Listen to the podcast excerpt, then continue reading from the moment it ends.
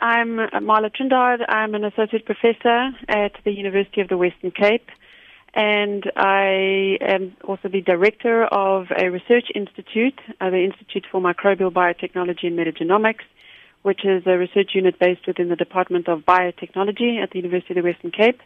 And I also hold one of the research, um, the South African research chairs in microbial genomics.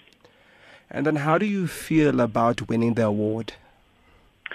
Um, it's it's a question I've been asked a lot, and I'm quite overwhelmed because it represents the hard work and the commitment of many, many, many, many people over many years. And it's not just a reflection of me, it actually represents um, many students and researchers and staff who have contributed to the excellent research which is being recognized. What do you think set you apart from the other finalists in the category? Question I've been asking myself a lot. um, I think e- each candidate had very um, had excellent, um, uh, an excellent, an outstanding uh, record of uh, research contributions, and um, I think everyone contributed to the relevant MGDs, which were the, the categories that this year was specifically being looked at, and all the candidates were being evaluated. Um, and so I would have to say that perhaps, um, you know, in terms of student graduations and in terms of publications, um, I was on par, and in fact, some of the other candidates have have outnumbered on those categories. And so I think it comes down to the recognition of the prestigious position that I hold in being one of the South African research chairs, and also perhaps the directorship of the institute, leading a large group um, that is committed to developing biotechnology and therefore a sustainable future um, for South Africa. Um, yes, I would say it, it would be those. Can you tell me about the work or the research that you have been involved in or are involved in at the moment? So one of the bigger programs I have, one of the research programs, is looking at marine biotechnology. Um, this project started with a collaboration in a European Union funded project. It's a four year project looking at the drug delivery pipeline. And here the uh, objective is to start right from the discovery stage to and leading up to the uh, development of at least two novel lead products that can go into clinical trials. And here we are looking at marine microorganisms and looking at um, their ability to produce different compounds that can be exploited for application in a wide range of pharmaceutical applications.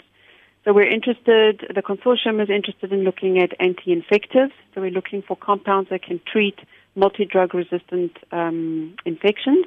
We're interested in looking for compounds that are suitable for central nervous diseases um, and for anti and neurological diseases. So we're very interested in looking at anti-inflammation um, compounds as well, and also for development in cosmetics.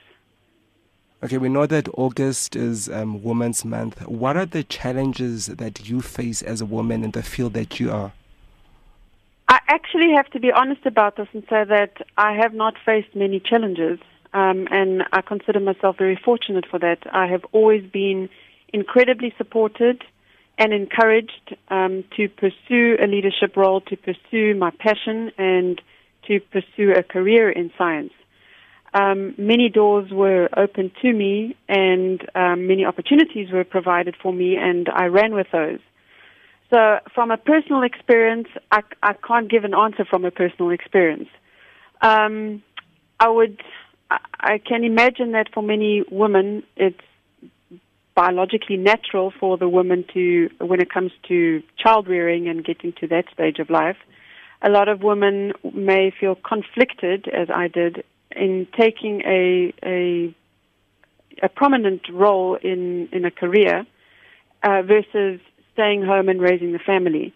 And um, I think that's that that will be a difficulty that many women will have to have, that will be challenged with um, that choice. And so, from my position, I would really, I'd, I'd love for um, my example to be an encouragement to women that it is actually possible to do both. to have a family and and be able to support the family and also um, take on leadership roles and and be in science where we can make valuable contributions.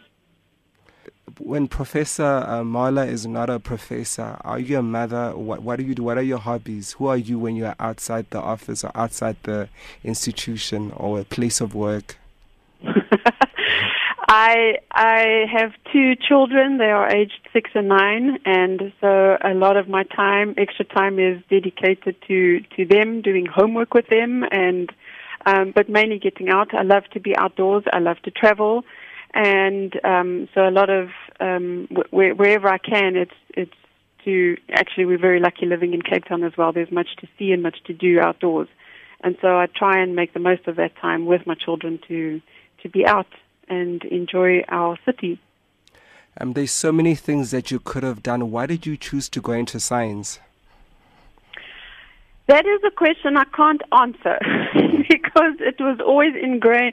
Uh, it was it was a very natural decision for me, and actually, before long before I left school, I had already decided that microbiology specifically was what really excited me and what I was interested in. I don't know where that comes from. Um, I, my mother was a microbiologist, and so maybe perhaps her influence in in guiding me into that field um, is is what got me there. But um, once I started university, it was very easy selecting which um, which courses I was going to major in in biochemistry and microbiology.